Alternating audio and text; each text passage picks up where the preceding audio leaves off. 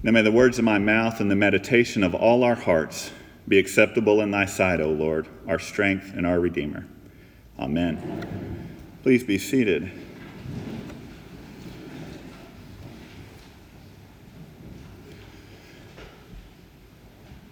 So I have, my name's Alan, if I haven't met you. Um, I work on Bishop Waldo's staff in Columbia, and so I'm honored to be with you all this week. So, one thing you don't know about me is I have two little boys, a 10 and an 8 year old boy. Boys. The 10 year old's a competitive swimmer, and so much of this sermon was written yesterday in between events at a swim meet. See, there's a lot of swim parents here, right? You spend like six hours and your kid's in the water for like two minutes and 30 seconds. It's really efficient use of time. But because of that, time is very important, right? Because, like, my son's not necessarily competing against other kids because for him, at his age at least, coming in, you know, 10th or 5th, that's important. But what matters is the time. If you're a swim parent, you know there's time standards. And so we tell him timing is everything. And that's a saying we use, right? For a lot of things, timing is everything. Like a t- timing makes a joke funny and not offensive, right? Timing makes a, a marriage proposal lovely and not creepy. right? Timing is important. And so I, was, I thought about that as I was reading through this gospel passage today, because here there's a, a problem with the timing. We're assuming the proposal went okay because there's actually a wedding. But timing does come into play. This is the third day of this wedding feast. So that's a timing issue right there. That's a heck of a party. But even more so, the wine ran out. Now, this isn't just like a social problem, like, oh no, what are my guests going to drink? Because in that culture, these prolonged feasts, they were, they were a celebration of more than the bride and the groom. They were a celebration of the community, a celebration of love, a celebration of God's provision, of God's grace. And, and this, this should be familiar to us that the wine in particular was a sign of the harvest, a sign of God's provision, right? We have our own feast in which wine plays a particular role. But for this wedding and this party, the wine had run out. So Jesus and his disciples are there, Mary's there, and, and Mary gets this whole thing started. Maybe she knew the family. And so she was trying to help out her friend. Or maybe she just knew what this meant for the couple and for the community. She just knows what's going to happen when the wine runs out. So she goes to Jesus and it's like, Jesus, I know you can do something. They're out of wine. You have to act. Jesus thinks the timing's all wrong, or at least that's the hint we get from the text because he pushes back against his mother. That's, that's unusual in the scripture. You know, Jesus saves this kind of confrontation for religious leaders, scribes, people like that, not mama. He's like, woman? That's oddly, like if I went to my mom and said, woman, like I would still get spanked. so confront says, woman, what is that to you? What is that to me? Mind your own business. But then he says, My time has not yet come. And so we're back to timing. But the trick is here, Mary might have known how to tell time better than we think. Maybe Mary helps Jesus learn to tell time in this instance. Because she doesn't argue, she doesn't spank him, for talking back. All she does is she turns around, finds the stewards, and says, Do whatever he tells you. That presumes that she knows he's actually going to do something. It might be because she's a mom, right? And moms know that their kids are going to argue and protest, but, but they're going to come around, usually.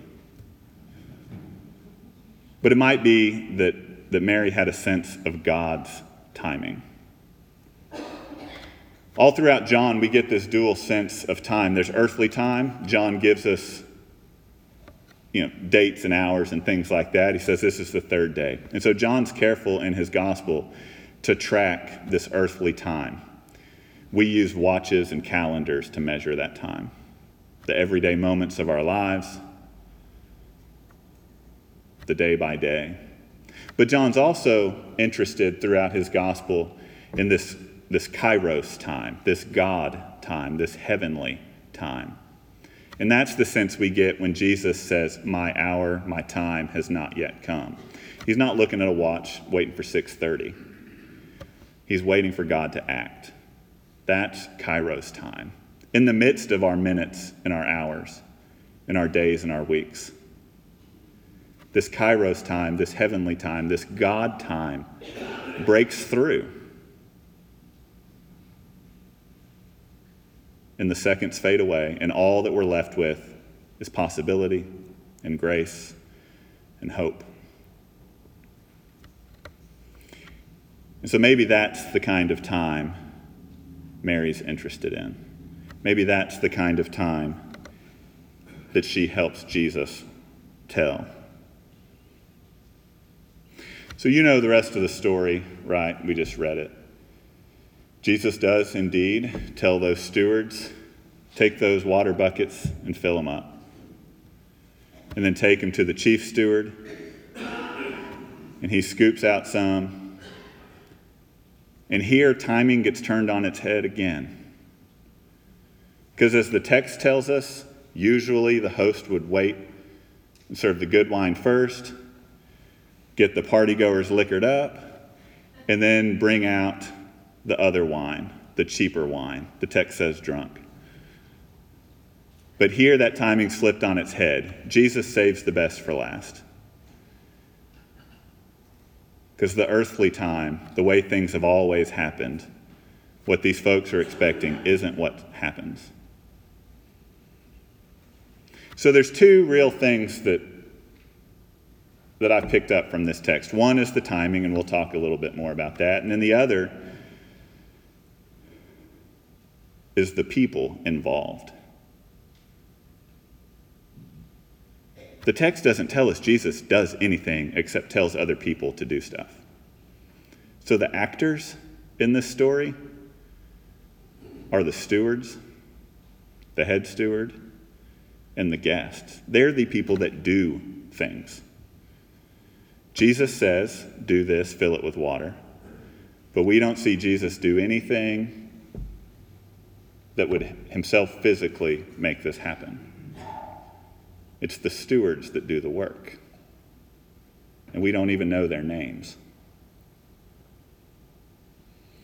So I thought about these two, these two ideas from this text the idea of God's time and of God's people doing the work. And then I remembered this is the weekend, tomorrow's the day that we as a country set aside to remember Dr. Martin Luther King. And I think his story illustrates this. Because there wasn't like a high school Martin who was sitting there with his guidance counselor filling out, you know, the, the interest thing where you check off, I'm interested. He didn't say leader of a movement, right? He wanted to be a pastor, he wanted to be a preacher. He maybe wanted to teach in seminary. It was other people who called on him to become who he became. In particular, there seems to be one week that transformed his life. Rosa Parks sat in the wrong seat on a bus, led to this whole fiasco. So leaders in Montgomery got together and they're like, we have to, we have to form an organization. We need to find a leader. And Dr. King was there because he was interested in the cause. But he didn't raise his hand and say, I want to do it. I'm made for this. It was other folks who saw in him some gifts, who saw in him some things that would help this movement get started. and he was unanimously selected to lead that organization.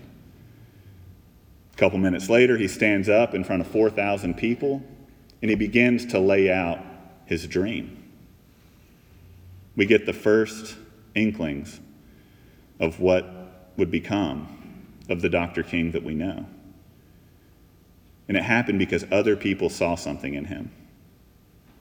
Other people called out those gifts and put him in a, in a position to do what he did. So it wasn't his timing. It's not like he was sitting around waiting, this is the day I'm going to do it. It wasn't even him thinking, I'm the person that can do it. It was God's time, and it was God's people recognizing those gifts. And so, as I've thought about that, it's like, what does that mean for us? What does it mean for us to look at the ordinary moments and times in our life? The conversations we have in the checkout line, the people we stand next to when we're waiting for a cup of coffee, the people we live next door to. If we think about God's time and God's people, how does that transform our everyday, ordinary, minute by minute lives?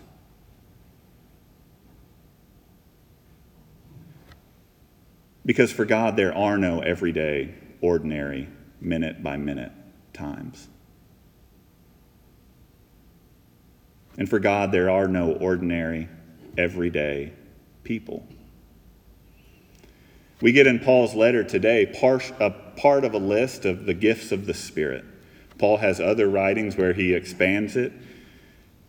But Paul is clear the Spirit has given some people this, and some people this, and some people this. Paul never says those people don't get anything. No one gets out of here without a job. No one gets out of here without a gift. No one gets out of here without a purpose. Now, I'm going to venture to say not many of us here will become a household name and have a national holiday. Maybe some of us might. But all of us know someone who has changed our lives. And none of the rest of us have any idea who that is. If I say the name Peter Kauser, none of you know who that is. If it is, I'll be surprised. But that man changed my life. And if I talk to each one of you, you can point to a person that's probably changed your life, that's helped you when you've needed it, that said something to you, or that you've seen transform a neighborhood or a school or a workplace. And we don't know their names, just like we don't know the names of those stewards who all they did was listen to Jesus. All they did was do what Jesus told them to do.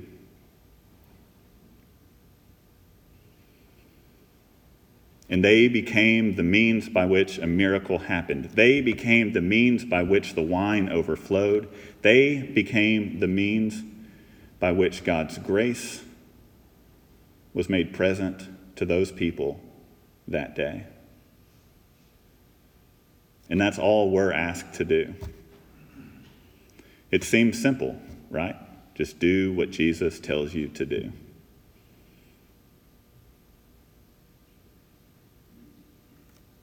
And so that's my challenge to you this week is to pray, discern, read the scriptures, look within yourself, look at your community, and figure out what is it that I am called to do. Ask yourself, what unique gifts have God given me? What spiritual gifts has God placed in you? Don't worry about the gifts that your neighbor has right now. Those will become evident to them and to all of us. But what has God put you here to do? So, one of the benefits of of working on a bishop's staff is that I'm in a different church every week. Well, it's a benefit and a curse. But I don't know any of y'all. Right? I don't know who here can sing. I don't know who here can teach. I don't know who here can play the guitar. I don't know any of that. But I know each of you can do something. And I'm new to South Carolina, and so I don't even know the particular gifts of our parishes. I don't even, I'm still learning what's the particular thing God has given St. Peter's to do, which is going to be different than what it's given St. Andrew's to do or Christ Church or any of them. Because just as God has put you on this earth for a purpose, God has brought you all together collectively for a purpose. And that's your job. Is to figure out what it is you're called to do. Figure out what it is that y'all together are called to do. Because nothing is not an option, right? Sometimes I wish it were, but doing nothing is not an option. In some of his writings, Dr. King talks about that first night after the the Montgomery Improvement Association was formed. He went home to, to his wife, and, and as, it, as it's told, he told Coretta, Coretta that I'm now called to, to do something. I have to move beyond words and ideas, and I'm now called to action. Because for Dr. King, doing nothing was not an option. For those stewards, doing nothing was not an option. And for us, doing nothing is not an option. You have folks in your midst who went to Haiti because they were called to go to Haiti right now. Maybe some of you are called to tutor kids in school. I don't know what all y'all do here, but I know y'all do something. And you are called to do something. Because for Dr. King, for Jesus, for St. Peter's, for me, for you, for all of us, doing nothing is not an option. Amen.